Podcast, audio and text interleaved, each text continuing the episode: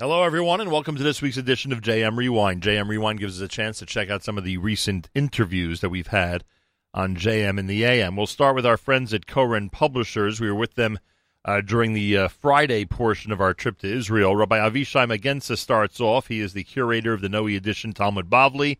He's production manager at Koren, and he joined us while we were in Jerusalem. Rabbi Avishai Magensa.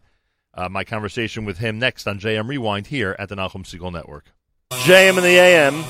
Friday morning, Erev Shabbos live from Jerusalem. Koren Publishers Jerusalem is one of the world's leading Jewish publishing houses based in the heart of Jerusalem. Their story began in 1962 with the release of the Koren Tanakh, the first Hebrew Bible to be entirely produced by Jews in 500 years. Known for its textual precision and elegant design, the Koren Tanakh won accolades throughout the world. Since that time, Koren has expanded its publications to texts that range the entire Jewish canon, along with works on biblical scholarship, Jewish philosophy, Jewish history, and the weekly Torah portion by leading scholars in today's Jewish world. Today, Koren is best known for the award winning Koren Sacks Siddur and Koren Talmud Bavli with commentary by Rabbi Adin Even Yisrael Steinsaltz. And Koren is now offering the Talmud reference package for free when you purchase a set of the Noe edition Koren Talmud Bavli. The Talmud reference package includes all necessary tools to enhance your Gemara learning, including Hamafteach, the Practical Talmud Dictionary, the Gemara card, and Rav Steinsaltz's revised reference guide. The 42 volume set is now available at the introductory price of $1,600 with free shipping from korenpub.com. Prices are going up after the Siyum. Special for the Siyum Hashas. Get all of Meseches Brachos for just $30. Koren is now offering the Noe edition Koren Talmud Meseches Brachos in color or black and white for just $30. See korenpub.com for details.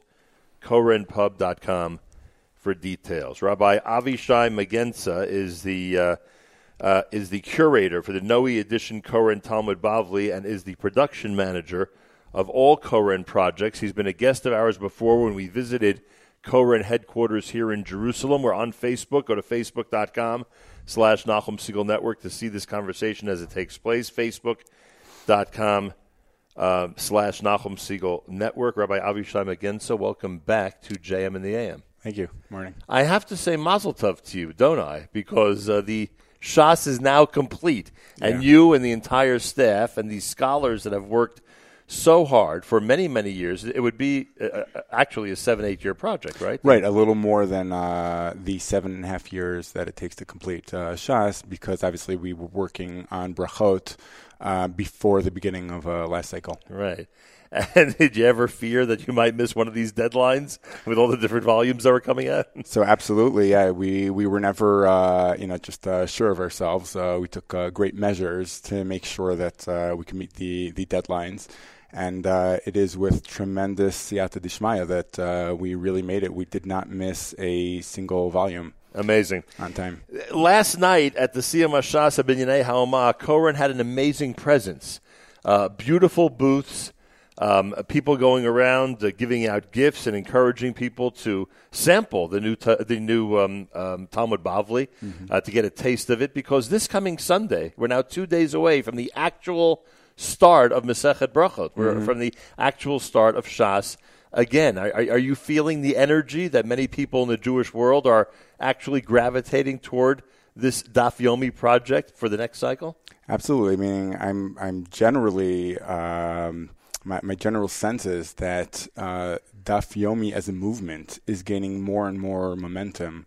Um, I myself am uh, privileged uh, to be teaching Daf Yomi a number of times a week, and I see the diverse uh, crowd that comes to uh, to the shiurim, and uh, I think it is becoming more and more uh, popular. And definitely, this is um, this is a uh, book that can help uh, people access people of all different uh, backgrounds access uh, the Daf Yomi. No question about it. Rabbi Avishai again says with us. All right, um, you have selected a specific part of the Talmud in order to do your presentation this morning. How did you arrive at the area of Talmud that you wanted to share with our listeners this morning? So I wanted to uh, take something which uh, will come up in uh, Daf Yomi relatively soon. So this is uh, the Daf uh, that we're going to be learning next Thursday.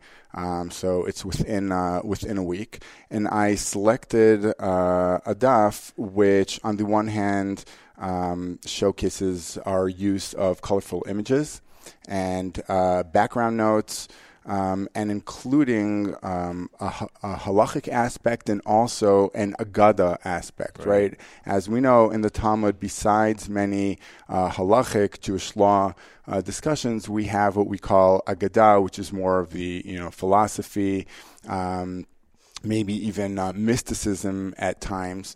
Um, and uh, Masechet Brachot is very interesting in that it includes both of right. these. It's a lot uh, of both. yeah, a lot, a lot of both. Do you have scholars who are specialists in halacha and scholars who are specialists in agada? So absolutely, yes. And I think that generally, I've seen this, you know, teaching Daf Yomi, where a lot of times people feel, oh, you know, agada is like mm-hmm. the fun stuff because it's it's it, it's considered easy. You can just kind of like you know run uh, through it. run through it. But really, when you stop to think about it, um, really understanding how the rabbis are learning these different verses, what are the you know deeper ideas behind.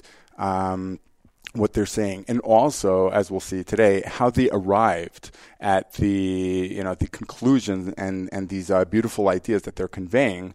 Uh, in a sense, I think it might be even more difficult and more time consuming right. if one would learn Agadah in depth um, and not just uh, halacha. It's funny because even growing up, when we were first introduced to the Talmud, many rabbanim would say that to us. Mm-hmm. That for some of you, might you might think this is easier, but if you really take this seriously, you might find it the more difficult aspect right, of the Absolutely. Talmud. All right, so uh, this is the daf that's going to be studied on Thursday, as you mm-hmm. said, from Masechet Brachot. Let me point out to our listeners, in addition to being on Facebook, facebook.com slash Nachum Segal Network, what you have done in terms of color coding for us, you actually color coded mm-hmm. in advance mm-hmm. this page, is on our app right now. So if someone goes to the Nachum Segal Network app, you will see in the background of the app the actual page uh, that Rav Avishai is going to uh, study with us. And, uh, and really, by way of you studying this with us through this uh, short shiur, if you will, uh, we're going to get an idea of what makes this Steinsaltz Koren Talmud Bavli mm-hmm. unique mm-hmm. because what you're doing for us here, one cannot find in any other edition of any Talmud. Correct? Right. Correct. All right. So let's get started. What are we? What are we? What are we studying here? Um, so we're going to start with the third paragraph here on uh, the page. This is uh, Daf 6b in uh, Brachot.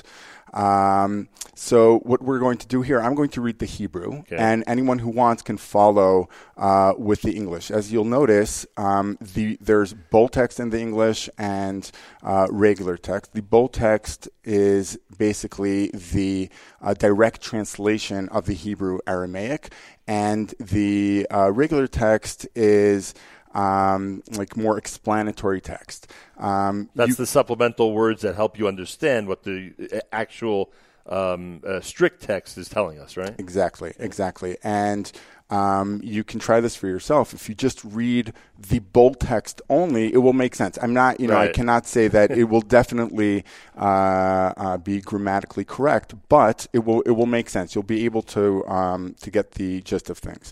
Um, so the third paragraph is רבי יוחנן ורבי אלעזר דאמרי תרוויהו, כיוון שנצטרך אדם לבריות, פניו משתנות ככרום, שנאמר, כרום זולות לבני אדם. Okay, so our translation is that once a person um, becomes needy and um, needs other people's assistance. So his face changes like a kirum, right? Specifically, uh, a Hebrew word um, mentioned in uh, in the pasuk. Um, okay, so you read that. Kind of um, not not exactly sure what a kirum is. So the the Gemara continues. My kirum, right? What is this uh, kirum? כי את הרב דימי אמר, עוף אחד יש בקרחי הים, וכרום שמו. וכיוון שחמה זורחת, מתהפך לכמה גוונים. Right, there is a bird, right, in the cities of the sea called a krum. So abroad, right, where Chazal are in uh, Bavel. Right. And they are saying that abroad you can find um, this beautiful bird called a krum, and when the sun, sun rises, so it changes its colors right? So this sounds like something kind of, you know, magical, maybe mystical, right? This is something that we might uh, encounter in, in maybe like a, a fantasy story, this uh, bird that changes colors. Um, so I think that most people, the classic way of learning, you would go through this and say, okay, you know, this this nice idea in Chazal, easy agadita. I understood the words. I understood the connection between the words. Now I can um, continue. However, here, if you take a look at the uh, background note that I uh, highlighted, um, it seems that this bird can be identified as the shining starling. I actually found this, like I, I you know, um, searched it on Google. There are different names for this, and this is a, also something amazing to it's point out. It's a real out. bird, huh? it's it's a real bird, but what, what amazes me, and also this has been you know throughout the the process of um, you know when I was uh, handling the the content this is a translation of Rav Steinsaltz's work right. 40 years ago. He's already said this. He's already they, established this. They did not have Wikipedia. Right. No Google. They did not have Google. Right. They actually knew this stuff. You could not pretend that, you know, oh, you know, you're this great scholar. You actually had to know these things. Um, and it really is amazing when you see how accurate they were. However, we did um, go ahead and at times um, update the notes based on information that uh, that we have available today. Um, and such uh, as what location of the bird and things like that. Like so sometimes you know, details. sometimes you yeah, exactly. You can change details right. or um, you know maybe update uh, if there's a more common name, right? So like in this note, we have um, the, like the common name Shining Starling, and we also have the um, the Latin name. So sometimes you know the, the common name might uh, might change and it you know be more accessible to people um, today. And I assume the photograph on the page of the Talmud is a photograph of that bird. Exactly. Right? So it's a photograph of that bird, so you can see the, the beauty and the and the color of it. But if you look, if you read the note itself, what's interesting is towards the end of the note, um, it says that uh, this this bird, the, the the color of this bird is unique in that it is not pigmented, meaning it's not the actual color of the bird, rather rather the the um, biological structure of its feathers causes the the light that hits it right. to fracture in in a way that may that gives you the illusion of colors changing. So it's all about the sunlight. Exactly. It's the way the, the sunlight uh, hits this. If you want to read more about this, um, so Dr. Moshe Ra'anan wrote an article online um, and he references the, the Hebrew Steinsaltz and, and expands on this. And I find this very interesting because it turns it from something that you feel, okay, maybe Chazal kind of maybe made up something or just you know to, to convey an idea. They didn't actually refer to something in the physical wor- world. However exists. you see they are traveling they're going places they're seeing things and they're incorporating that into their learning. That is a very deep educational message.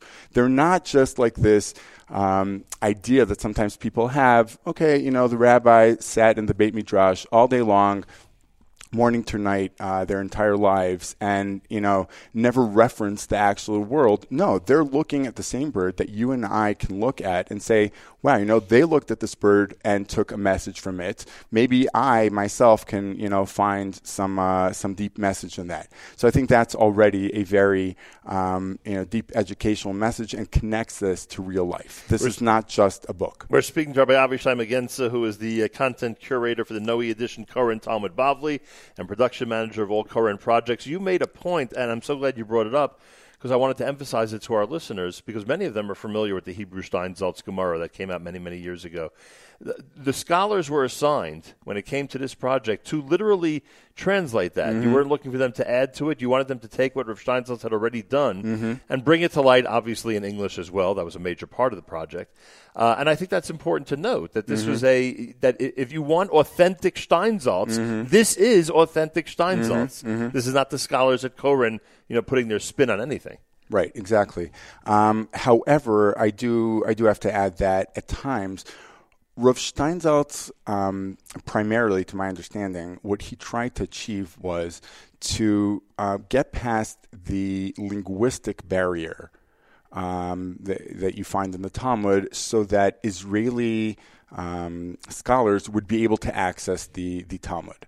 Therefore, when things are clear in Hebrew, he often left uh, left it un, um, unexplained, right? right? So you would have to, you would still have to, you know, think deeply and try to understand what the interpretation is. However, in English, we had to really translate of every course. word, of course, and therefore at times also add the explanatory text. So in a sense, it is actually more accessible to people um, without uh, a background, whereas the Hebrew Steinsaltz um, does have like that extra step. Because because I assume Rav Steinsaltz, uh, when he started uh, his project, um, felt he was speaking to somebody, right? I, I assume the average Israeli, mm-hmm. so to mm-hmm. speak, who was somewhat familiar with Hebrew and whose Hebrew, right. because of their knowledge of Hebrew, would help them through Chumash, through the Talmud, a little bit more than somebody whose first language was not Hebrew. Absolutely. And also, I think that, you know, in Israel, it's sort of um, my, my sense is that there are many phrases from the Talmud, including in Aramaic, right. that are considered like high register. So, whereas, right, if someone, if someone in, you know, speaking English is using like a Latin phrase to, to kind of of uh, give it like a higher register. Mm-hmm. So in Israel, what you would do, okay, for example, if you're listening to a judge being interviewed on the radio, you might hear him quote. Um, different phrases from the Talmud in Aramaic. So the, it's it's generally, uh, you know, someone who's well educated in Israel um, has some access already to the language of Chazal, to uh, to the concept, and um, the major barrier would be to to get past the the language uh, barrier. So that's what Rav Steinsaltz uh, was trying to do, and we took it a step forward, I think, um, and made this accessible to really really anyone. Uh, is there a lot of debate about English phrases? Or is there a lot of debate mm. of, oh, Rav Steinsaltz wrote this in Hebrew. Here is how it really should be translated into English, and then this becomes an issue, so to speak, among your staff? Yeah, so definitely there were many, many uh, discussions of, uh, of that type. Uh, what we ended up doing is we had our editor in chief uh, make the final, the final decision. decisions, and then we used uh, custom made software um, for the editors and translators to be able to access the this this database, right? Because obviously we didn't have one person going through all of Shas. Uh, that w- we would not be able to do that within uh, this time frame. So in order to make sure that everyone is on the same page and using the same translations for the same phrases found out, uh, found throughout uh, Shas, so we used custom-made uh, software to uh, to implement that. What else do you want to show us from the page itself? Um, so if you go um, a few paragraphs uh, down, where I've highlighted this uh, too, um, so we find a um, a more halachic uh, discussion. Although this isn't really, um, you know, the a classic halachic discussion in the sense of that we'll have uh, differences of opinion, rather a, a halachic statement. So again, you can follow um, in the English while I read the the Hebrew. לעולם יהא אדם זהיר בתפילת המנחה, שהרי אליהו לא נענה אלא בתפילת המנחה. Right? So he says, you must be Uh, careful, right? Our translation is uh, vigilant uh, with regard to the, uh, the, afternoon prayer, right? To make sure um, to daven mincha on time. Um, and if you take a look at uh, at the note here, quoting uh, Kli Yakar, uh, he points out that the reason mincha is singled out is because it occurs in the middle of the day. Most of us are extremely busy. We're at work. We're doing things. You know, our kids and, and the most and inconvenient tefillah. exactly, exactly. Although I, I, I, heard once a joke about uh, mincha that it says uh, tefillot avot tiknum, right? That the the our forefathers are the ones who instituted the tefillot, because then, right, a man can say, "Sorry, I got to go to shul," you right. know, and uh, kind of just uh, disappears. Um, so we have to uh, we have to be vigilant uh, with regard to uh, to mincha because it really is inconvenient, um, and that is the time where we we stop everything we're doing and remember that there is more meaning and depth to um, our lives. And I, I actually actually think that this is uh, really appropriate for um, the beginning of the cycle of Daf Yomi, where um, you know many many people who study Daf Yomi, right. it, it is never convenient. I know this from experience. A lot of it, people do it early, early morning or late, late at night, right? Or on the train, right. or you know at work in you know in the middle of the day, take off uh, some time during lunch hour. Um, and it, you always have to make time for it actively. It is a it, it is not something that you can just spend uh, you know a few minutes on. You really have to delve deeper into. Although I was thinking that actually, if you take a look at the structure of the way we've uh, we've laid out uh, the page, we've brought, th- I think this is really innovative in terms of breaking up the Talmud into paragraphs, mm-hmm. right? So it's bite-sized pieces. So if you really do not have an hour you know, a full hour to sit down um, once a day. What you could do is you could reference um, uh, single paragraphs as a bite-sized piece, and right, and just and just learn that piece, and then you know you have another five minutes later mm-hmm. on the day you can learn like the next piece, the next two pieces, and and therefore get through the daf. Because if you look at a classic Vilna daf, um, oftentimes it's intimidating. Oh, it's yes. like a very huge thing. Like, how am I ever going to get through this? Um, and I think generally that's a that's a you know a very very well accepted method of uh, productivity is taking a huge task and breaking it down into smaller pieces. And in a very visual way, we've done that here for uh, for people. Do we have a stat uh, on average? How many Steinsaltz, Talmud Bavli? Pages to the average daf? You have any idea? Usually, um, so I'm I'm sure we do. I do not have that. Uh, what would you think? Like it's around what? Like in this area of the Talmud, it'd be around six, seven pages. I would guess something like that because again, the fact that we that we did this uh, very you know um, open layout right. with so much uh, white space, so definitely we have to. I'd say it's it's probably about that. You know, about three times the the size of the original uh, Talmud. It is always a pleasure to speak to you, and Mazal Tov. The the accomplishment is absolutely incredible incredible. And the yeah, Jewish world, as you know, is taking notice and really taking advantage of it, especially now with the brand new cycle of Daf Yomi. Todar Yeah. Okay. Thank you very much. Thank you so much, Rabbi Avishai Magensa, and best to your family, by the way. Don't forget the Segals and the Magensas go way back. Thank you. And I hope they're still uh, St. Louis Cardinal fans. that was my conversation with Rabbi Avishai Magensa. Uh, Rabbi Yedidya Naveh, who's the managing editor of Mikraot Dorot, this brand new incredible project from Koren Publishers, joined us during our trip to Jerusalem recently. And uh, here's a chance to hear what he had to say about this unique project. Rabbi Yedidya Naveh on this edition of JM Rewind at the Nachum Segal Network. Rabbi Yedidya Naveh is managing editor of the Mikraot Hadorot series at Koren. By the way, if you're watching right now, this is the sample of the Koren Mikraot Hadorot Sefer.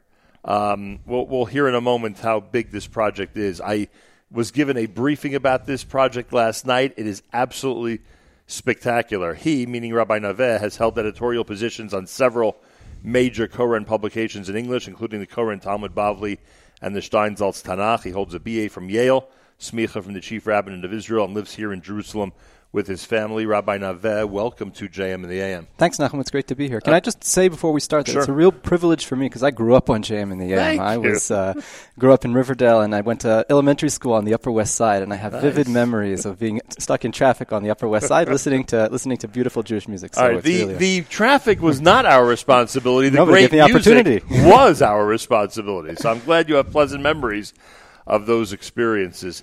Um, I was given a briefing about this Koren Mikraot Hadorot series. Some might think I'm mispronouncing it because they're used to the words Mikraot Gedolot. That's right. Which is the classic Chumash, right? Mikraot Gedolot is the one that includes so many commentaries, Rashi, Ramban, and many, many others, in that classic, what usually is a five volume set of Chumash. This is Koren Mikraot Hadorot. I don't know how much of the history of this project you know, but I'm curious where it came from. Where, where, where did it start that we're going to make an adjustment to the way that the Chumash is presented? Well, this, this, is, this project was born in a very uh, uh, important a breakfast that was eaten by uh, by Matthew Miller, the publisher of, uh, of at Koren, and uh, Rabbi Mar- Marvin Hier, mm. where the two were discussing uh, contemporary learning of uh, of Torah and of Tanakh, and they mentioned to each other how what a shame it was that people don't really have access to so many important uh, commentaries of uh, the ancient time and of modern period, such as Matthew mentioned Philo, Rabbi Hier mentioned uh, um, the uh, Mishnah Rabbi Aaron, Rabbi Aaron Kotler, and they uh, sort of hatched a plan where we could maybe expand the idea of Mikraot HaGdolot in order to encompass all of Jewish history, from the most ancient mm. sources, Midrashim, the Talmud, all the way up to, to, to modern luminaries such as the Rav, the Lubavitcher Rebbe. So I will. So I'm. I'm somewhat accurate that you're including some of the classic commentaries, Absolutely. right? There are classic commentaries in here. At the same time, I guess with what the appropriate parsha or the appropriate pasuk, you'll decide to add somebody who's from more contemporary times. So we, how it works? we've expanded the uh, the scope of the this project so much that it, since, like I said, it goes all the way from you know Philo of Alexandria and from and from the Talmud all the way till most recently Nechama Leibowitz. Like the only rule is you have to be dead in order to be in order to be in the in, in the volume. There was so much material that first of all we had to to select. I With, don't know how you uh, even with, uh, the doing that. tweezers, but it was also so much that we couldn't even fit it all on the page for a given uh, uh, for a given block of text. Right. So what we did is we divided the book into three different parts. Hmm. One, the first one is called uh, the uh, for the one first one is for the for the ancient commentaries, and it's called the Time of the Sages. This is where we have stuff from Chazal. The second one I'm looking the, at that right yeah, now. The second one is called the classic commentators, which are what we normally are familiar with in in uh, in Mikraot Gedolot. These are you know we're Rishonim medieval commentators. And the third section is called confronting modernity, and this is where we have uh, the more modern luminaries. Modern is a is a is Right. a broad term, right? Starting all the way back from uh, you know from even from uh, from Ohr HaChaim, but going all the way up to you know Rav Soloveitchik and Chama Leibowitz. Rav Shamshon Rafal Hirsch is in that section. Absolutely. Ha'amek Davar is in that section that you just described. So now I get every one of these volumes will be one individual parsha. One individual parsha. That's That's, how big 54 this book is. That's fifty-four volumes. You need an entire volume to cover just one parsha. right. One book a week you're taking to shul with you. Unbelievable. And uh, so people have to make room on their shelves. Yeah.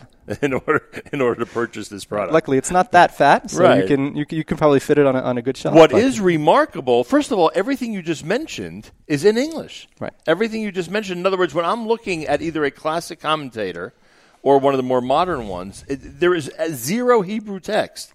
It is all right, English. aside from the text of the of the Torah of the. Torah, right, Just the text of the Chumash, and that's it. Other than that, it's all English. Right. Uh, with the, uh, but this, this would be the Divrei Matkil. Right, Divrei or- Matkil, we- th- we those would refer you also- back to the right. text. Those would also be in uh, in in Hebrew. Uh, but other than that, it's all in English, which is, I mean, going to be a tremendous, you know, treasure trove for for rabbis and for for those who, uh, you know, just want to know more and more about the parsha. Absolutely, that's the idea: is to try to take these texts, which uh, at the end of the day have been a lot of the times obscure or, or difficult for the for the average reader to access, and to really open it up for the English-speaking reader in the most accessible way possible. When will this be released to the public? This should be released to the public uh, pretty soon. I don't think we have a final we have a final date Next yet. few weeks, but like that type of thing. this is a question for for the, for the for, quote, for, the for quote, Matthew. The quote Yeah. that was given to Yeah. me by the people that you work with at Koren Mm-hmm. is that sometime in the next several weeks, the first volume. That will be sounds- that sounds right. And then, at what pace will these be released? They're going to be released at a rate of, the plan is, five books a year. So we're planning on releasing this over 10 years. It's a major project, but a book every two months is a lot when you think about everything that we're packing into this. A lot of material. Uh, I think the I think the after we described what it took in order to get the um, the Shas uh, and the time commitment it took to get the Shas done on time, so to speak. The timetable you're describing, you know, tells us just how voluminous a project this is. Uh, absolutely. I think one of the big distinctions that that uh, it's interesting to note between this and between the Talmud Bavli project, which is that uh, the Talmud Bavli project really uh, it employed a veritable army of scholars. Right. Really, we had a tremendous number of people working on it. It was it was it, this is much more circumscribed in terms of the in terms of the manpower. We have a small, dedicated wor- team working very very hard uh, in order in order to get this out. It's America's one and only Jewish Moments in the Morning radio program heard on listeners sponsored digital radio around the world, the web at NachumSegal.com, on the Nachum Segal Network, and of course on the beloved NSN app. Next week, uh, our weekly update will return with Malcolm Hoenlein, Executive Vice Chairman of the Conference of Presidents of Major American Jewish Organizations. Today we are celebrating last night's Siyum Hashas in Jerusalem with our friends at Koren. Rabbi Yedidya Naveh is managing editor of the Mikraot Hadorot series. That's what we just described, Mikraot Hadorot, uh, which is, of course, a big, big project that's being undertaken now by our friends at Koren Publishers here in Jerusalem. And um, again, at the at the rate of that you just described, one can only imagine how much work's going into this. Are the big arguments what you alluded to earlier, what to include in each one. That's the, those are the big fights in the office. In terms of the the milchamto shel Torah, as we say. Is, So, that, is that what it's come down to? Th- Thank God, we, we if we if we let that if we if we let that uh, become a subject of uh, of debate, it would be it would be never ending. We have a, a, a great privilege of working with our editor in chief, Rabbi Shai Finkelstein. He's the rabbi of Nitzanim uh, uh, congregation here in Jerusalem. Uh, tremendous Talmid Chacham, and he is in charge. That is his central job in this project is to pick the material, and he goes through unimaginable amount of of uh, of texts from the Rishonim and Achronim and, and from, Chazal in order to pick out really what will be most interesting to us today. Obviously, there's no magic you know number of how how exactly you can or silver bullet you know which is the right one to pick. So somebody's going to be unhappy no matter what you put out. Well, the reason I'm laughing is because uh, I'm always amazed when someone's able to quote a Rashi in Chumash. Like, you know, you'll ask a question and they'll say, oh, it's a Beferish Rashi in Chumash. And I'm like, oh, really? He addresses it. The people you're describing need to be familiar with every one of, you know, uh, uh, uh, everything that's said by so many different commentators. well, the You must the- be impressed with that group. It's tremendously impressive. It's it's a, it's a really talented group of people. And I just want to say, since you spoke to Rashi, this is the last section of it. We're packing a lot into this book. This book, if you turn it over and open it like a Hebrew book, it Right. opens from two sides. Yeah, I saw that. If you open it like a Hebrew book, you'll find a full, all new translation of Rashi. Unabridged, every single here you can look it over over here. Uh, the every single uh, uh, um, article that Rashi wrote, every single Dibur Matchil is translated in full. now, why would Rashi get this special treatment? Why do you Rashi? think? I'm asking. I don't know. because he's Rashi, right?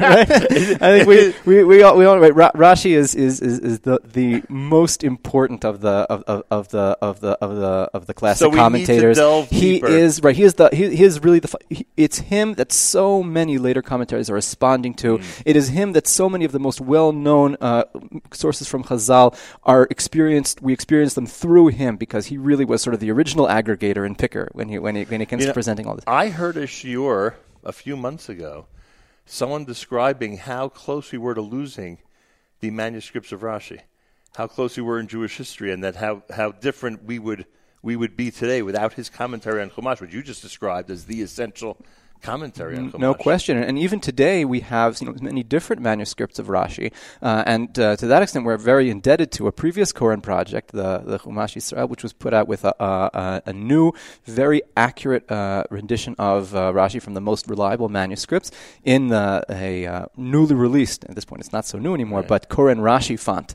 Uh, so I recommend that also for anybody. Which- it's also in this volume, so you'll be able to And by the way, there. for those who don't think that the Rashi font also had its discussions and maybe I could say arguments as well, there was a whole uh, a system that you went through in order to, or that the people at Koren went through in order to get that Rashi font to its final conclusion. It was a fascinating story. They actually found uh, sketches that were made by Eliyahu Koren uh, and never published or released, Right. uh, and were able to. They were partial, but they were able to build the remaining uh, the remaining letters off of the ideas that they were able to get from this material. So it really is authentic Koren uh, font. Rabbi Naveh, tell me about the people you work with because it seems like you are surrounded by just incredible scholars and that Koren is unique. And this is not a comment about other publishing houses, etc., but it seems that, that you're in an environment that is uh, unprecedented in modern Jewish history. It is a real privilege to work at Koren because not only do we have uh, really you know top people in the in the sort of publishing end of the thing, but we also have in the content side.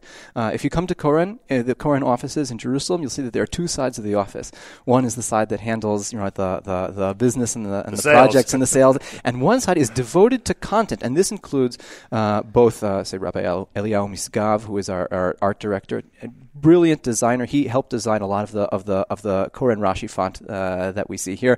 So much of the of the of the beautiful Koren design that we all experience today is really uh, is really indebted to him. Uh, on the, we also have just in the in the sort of uh, we call it the Beit Midrash department, tremendous tremendous uh, scholars like you know Rabbi David Fuchs and Rabbi Yinon Chain who are responsible for uh, for uh, you know editing and copy editing our Tanachim and for and, and our Siddurim, and it's such a privilege working with people who are so venerable and also just tr- you know tremendously um, wonderful and warm people to work with. You're in Israel how many years? I've lived in Israel since 2011. That's and, eight years. And the reason I'm asking is because I don't know if the people here in Israel understand what's happened over the last 10 years in terms of Koren's influence in the diaspora. Uh, I mean, I'm sure you know sales would reflect it, and certainly reputation would reflect it. But it's a much different world out there right now because 20 years ago, I could point to a lot of groups of people that would not be at all familiar with Koren, and now there are synagogues and institutions where everything is directed to Koren. Absolutely. I, mean, I remember, you know, in the shul that I grew up in, this is sort of at the beginning of this revolution when the new Koren, you know, Siddur first Right. came out, uh, and uh, and how the the, the Siddurim in our in our in our shul were replaced by these new beautiful uh, Koren uh, Siddurim. It made a tremendous impact on me personally. And so when coming to Israel, eventually uh, I, I spent a lot of time working on the Talmud Bavli with the Steinsaltz team, and then eventually coming to Koren itself was for me just a tremendous experience. Well, they're doing quite a job. Were you there last night? Were you at the big celebration? I'm sorry I had to miss it. It was something, and the presence that Koren had there was unbelievable. So distinguished. Uh, their booth looked amazing, and uh, they were giving out uh, samples of brachot for people to get into the Daf Yomi. And uh, the selection that's now available from Koren Publishers is unbelievable. It's incredible. in every you know category imaginable. But it sounds like you're going to be immersed in the Chumash for a while. I, I am, but we have lots of other projects in the pipeline. So I'll just tell everybody to keep their eyes peeled because there's a lot more where that Could you give from. me one teaser? What's one of the things that uh, that would be interesting to us? Wow, one teaser. I think we uh, one thing we have in the pipeline now uh, is a, uh, and it, I, I don't want to, you know, it, it, it's Right, really very, very, very beginning Right. stages. Uh, but it's a, a a young adult chumash that might be used as a could be used as, as a textbook in schools. Um, that's something that could be a great complement to this, and, and features a lot of the sa- of the same translations. Oh, and actually, parsha by parsha, that would be perfect for a school. I mean, that's you know that that's the way schools do it usually. And, right? but, but, they spend a lot of time. But each one of the great parsha. things about that is that there's going to be uh, Hebrew text together with the English text of the commentary to really allow the student to, to, to, to compare them. And obviously, there'll be less than you have in here. We have a much greater uh, uh, selection because uh, having only English gives us the space on the page. But uh, but that's going to be a great feature of that project. Rabbi Yedidya Naveh, this has been a real pleasure. Thank Thanks, you so Nachum. much. It's been a pleasure. Unbelievable. That was my conversation with Rabbi Yedidya Naveh, managing editor of Mikraot Hadorot.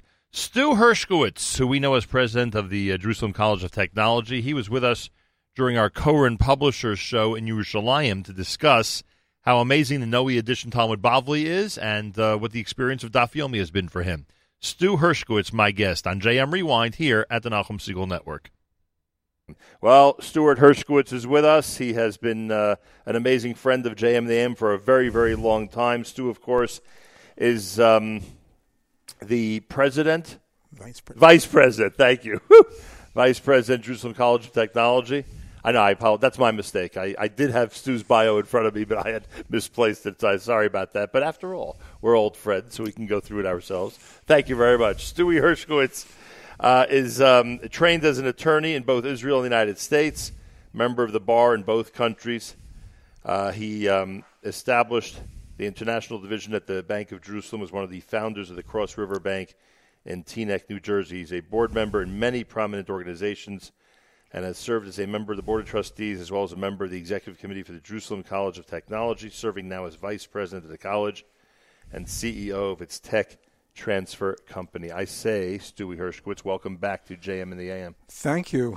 It's really a pleasure to be back here, Nachum. I appreciate that, and it was great celebrating with you last night, the beautiful Siyum Hashasa B'nyanei Ha'oma. And it I really was. and I ask you, uh, because I only discovered this about 24 hours ago, that you're an avid Daf Yomi fan. How did this all begin? When did you start your relationship with the one page per day Talmud study?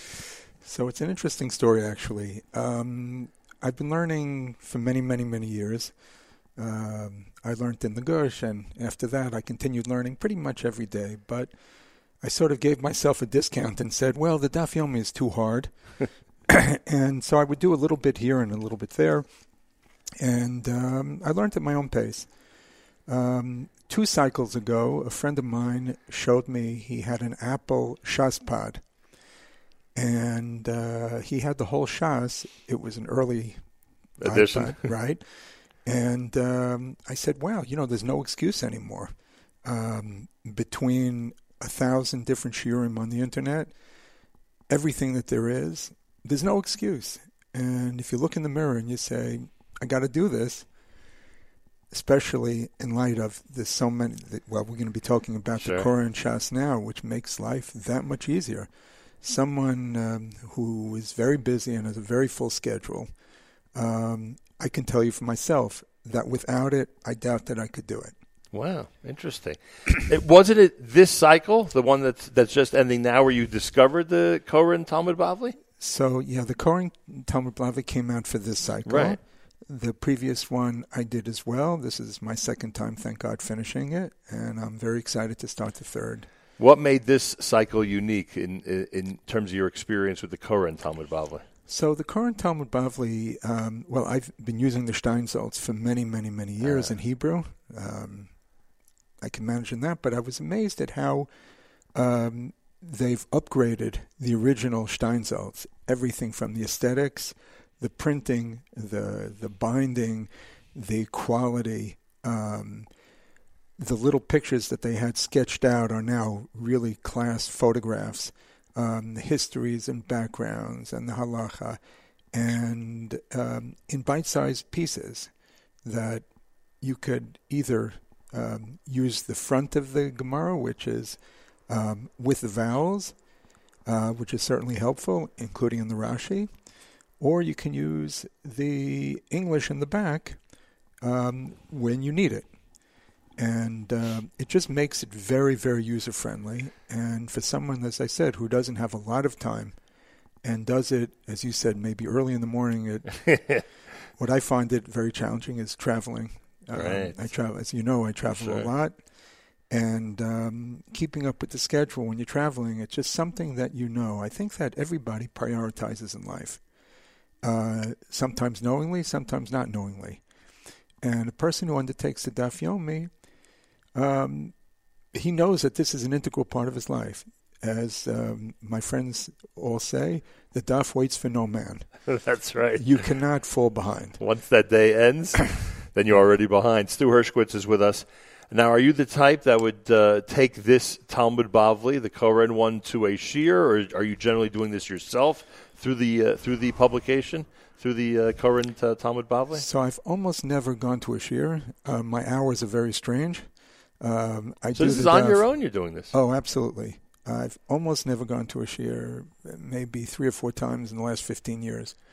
So I enjoy doing it at my own pace. I'm a little slow, so it takes me a little longer. The shiurim I find sometimes are a little too quick for my taste. And the great thing is, if you have a little bit more time one day, the Koren Shas allows you to get into it a little bit more. Uh, it has the um, it has enough material for you to look further if you want to Right. to look in the Rambam, to look in the Shulchan Aruch, and I find that to be very helpful. I I usually get to that on Shabbos. and that enhances the experience, to say Correct. the least. All those extras, you know. Uh, and earlier we spoke about, and we were given a demonstration of the different notes, um, the uh, the different notes and backgrounds that are pointed out in the Steinsaltz uh, Talmud, and all those just add to the experience. And and now that you've had two cycles of doing it yourself with different publications. You could tell us that you know this one is different. This one is a you know is unique. Let's put it that way. It really is, and uh, Rav has a great Dvar Torah on um, what a siyum is. Mm. and I'm going to say it tonight in my shul in Baka, where uh, we're going to have a siyum. What he says is um, that the siyum is not about finishing; it's about starting. Finishing is great, but when you start again, you have to start at a different level.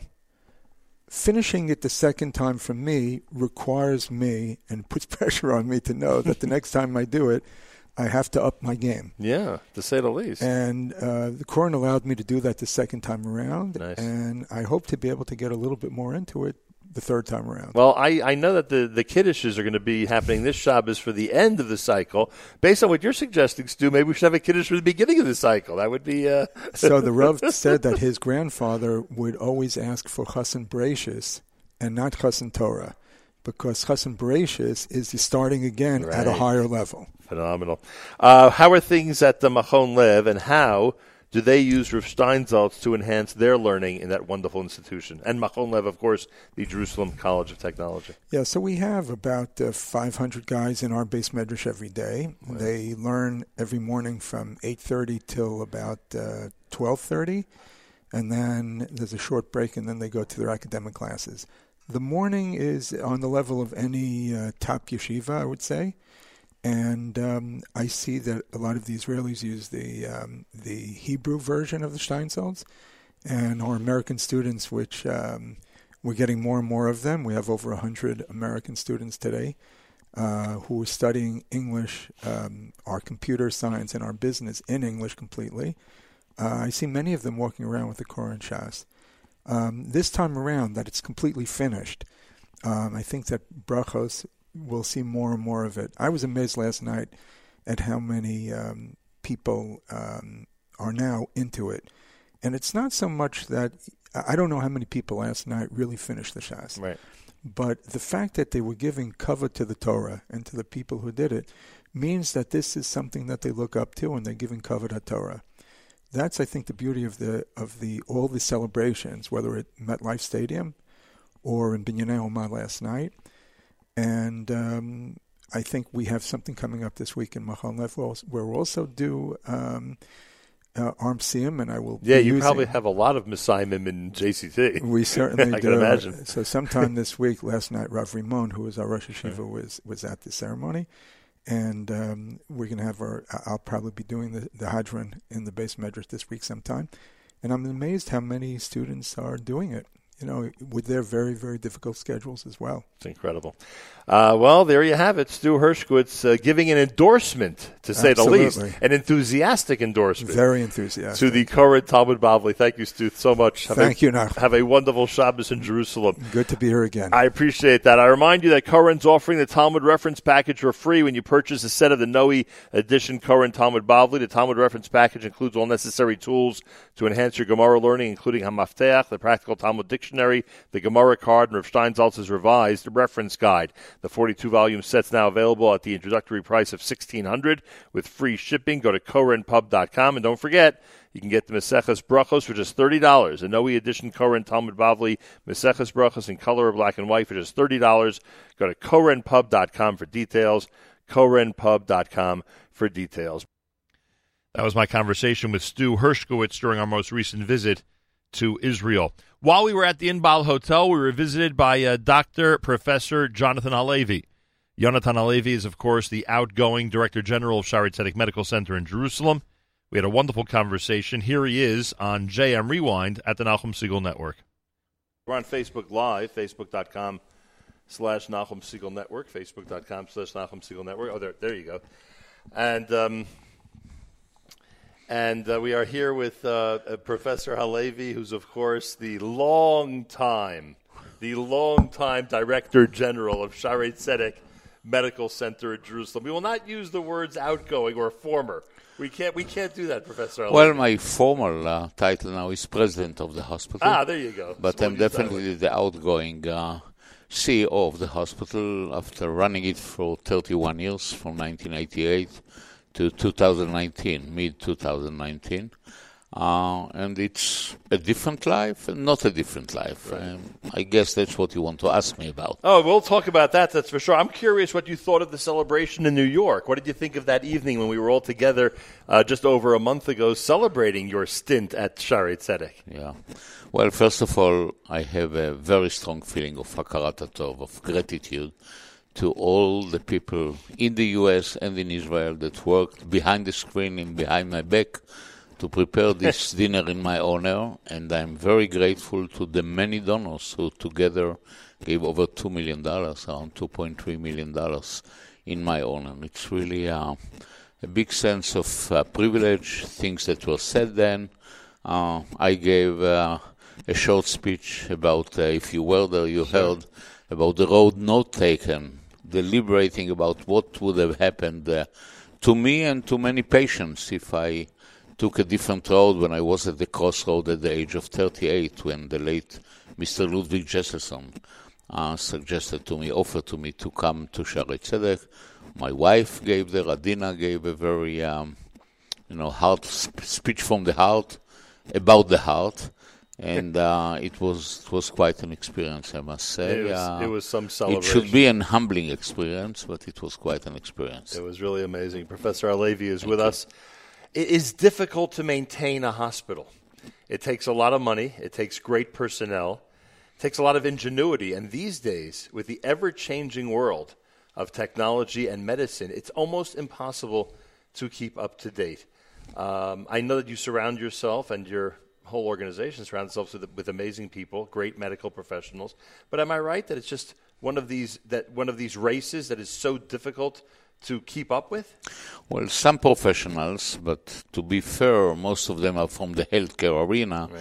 Say that this is the most uh, difficult job on earth. I, I disagree. I think the most difficult job in the world is to run the state of Israel and to be the prime minister of Israel. And you can see what's uh, happening these days, for better and for worse, and uh, what really ingenuity, resilience uh, it takes really to uh, to be the prime minister of Israel. But now, seriously, running a hospital is a difficult job because you really have to combine medical, administrative, um, you know, leadership, interpersonal skill, abilities in order to do it successfully. And you're 100% right. The world of medicine is changing so rapidly, and it's becoming more and more difficult to stay up to date, to uh, keep um, the hospital financially uh, viable.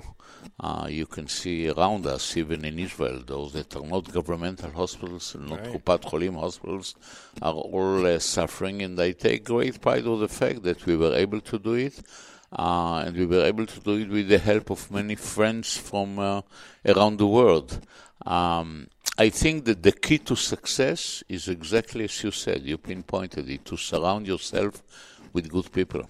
And by good people, I mean people in leadership roles in the hospital, namely, mainly not only your colleagues in the management team, which is very important, but all the heads of departments. In Shaare Zedek today, there are 120 heads of departments, units, and services. If you concentrate on the departments with beds, the heavy departments, the main department, we're talking about 25 departments. If the head of the hospital is able to mend these departments with heads that, in my view, abide by five criteria where they are considered to be superb. Nobody is an angel, including not heads of hospitals. But if you aspire to that, that every head of department would be a mensch, a leader in the discipline that he is about to manage, top managerial skills, a good researcher, and a good teacher. These are the five qualities. If you aspire to that and you can achieve as close as the maximum on these five arenas, the head of the hospital can really not go to sleep, right. but can be satisfied that things are done. And that's what I devoted my 31 years. You know, fundraising was important, and the hospital would not exist without it. But it's a side job. It took between 10 to 15 percent of my time. As I said at the New York dinner, I made thousands, hundreds of new friends. But the main task of the hospital director is really to select the best people to man key positions because such a personality will attract the best deputies, the best senior physicians, the best nurses, the best residents. So it's not the money, and I'm being serious when I say it's not the money that keeps you up at night. It's not. That's not. As you said, 15 percent. It's not. That's not what gives you the sleepless nights. The sleepless nights are is the ma- actual management of the hospital yeah. and making sure everyone's doing their job. Well, there, there are many sleepless nights and many reasons for sleepless nights, including financial. First and foremost, yeah, I mentioned the financial, but if you want to grade sure. to grade them from really the point of view of the amount of anxiety that is induced when things don't go well. First of all, it's an unexpected death or unexpected disability of a patient that you feel that you could be could be avoided. Mm. Uh, I mean, first and foremost, if uh, a new mother, if a patient in labor loses her life, and it's that's the tragedy of a head of a hospital. A woman who comes for a happy occasion to the hospital, she's supposed to leave the hospital. You know, they came one or she and the husband, and uh, they are supposed to leave three, and she does not leave the hospital. And it's interesting to say, and this is the tragedy, it happened in my 31 years five times. You actually remember the number of times? Of course, and remember the names and every occasion, because it is so meaningful. Um, but uh, I don't know if meaningful is only a positive term or you can use it um, um, in this sense. And it's very interesting because at least 50% of the time when a mother in labor loses her life, and don't forget in these 31 years, there probably were, look on the average, take mm-hmm. 15,000, so there were about 450,000 deliveries in Shaare Zedek in this state. And we are talking about five cases. And most of the times it's amniotic fluid embolus, which is unavoidable. And you can't do much. And we did as much as possible, rushing her to the operation theater and so on, resuscitation. But still, this is something that will give you not one sleepless night, but many, many days of sleepless nights. Now, there are other cases of patients that you feel that, you know, thank God they are very, um, very unusual, but it happens in the life of a head of a hospital that you feel someone come not out of surgery alive or comes out with a disability where you feel that it could be avoided. That's the most difficult situation. Uh, the second is uh, definitely the financial. If you uh, cannot pay salaries, and Shaare Zedek is what we call a public-private hospital. We are public in the way that we are not for profit. We are public in the way that we develop our services according to the needs of the community and not according to financial considerations and others. We are private because we are not owned, not by the government, not by Kupat Cholim, not by one of the HMOs. We are owned by an international board of directors, counting around 36 people from all over the world, who were elected for the first time in 1873 by the founders of the hospital. Wow. Of course, none of them is still officiating, but you know, they replace one another and they are the owners. They hired my services 32 years ago. They uh, could fire me now three months' notice all through these 31 years. I'm grateful to them that they didn't. And uh, and they are responsible. They are accountable to the public that the hospital is run smoothly, without corruption, and with the best medical care. And it's the CEO of the hospital that has to implement this policy. You know, one of the interesting things, I'm just going back for a moment to what you told us about these five cases. I, I think many of the people listening, and, and myself included, um, are surprised to know that you know of all these cases. That these cases that, that, in your position, in your lofty position in the, you know, in the hierarchy of the hospital, you may not even be informed of certain things or, or be brought up to date on on things like that. And believe me, I know how important a situation like that is. So just that you're aware of it and that it ends up causing you the aggravation and pain that it does is, is pretty remarkable. You're right, but I do believe, without false modesty, that every head of a hospital knows about this case. It's very unusual, it's always unexpected.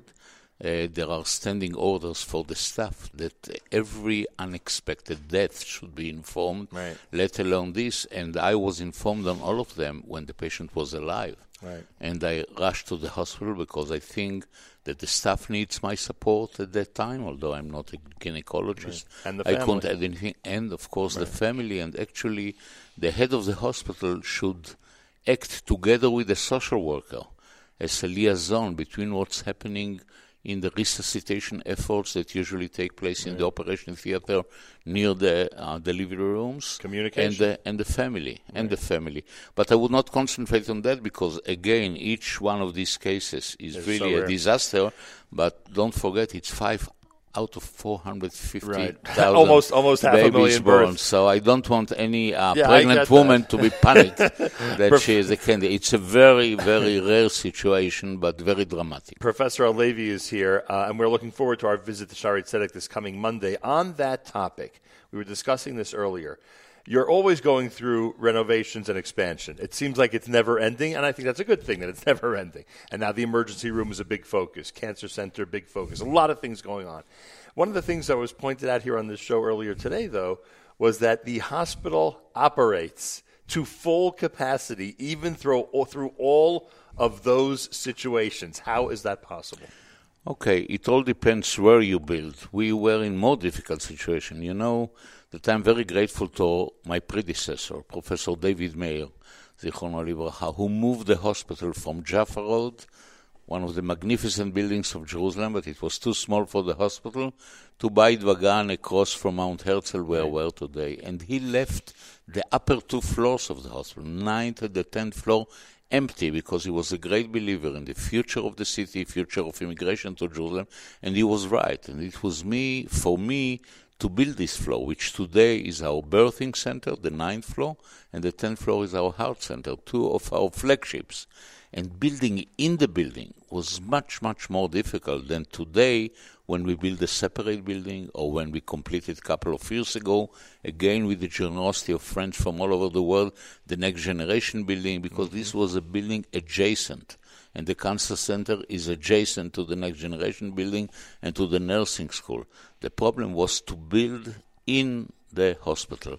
And it takes special planning. The engineers and the builders were aware of it, that they are building in the in the building of the hospital. While they're uh, we took hospital. precautions, yeah, in the contract about uh, air pollution, about noise. They couldn't work today in the cancer center. They work till 11 at night. They couldn't do it when they were in the building because uh, you know for the patients it had to be only we get to make noise in the building yeah. during the day, right? Yeah.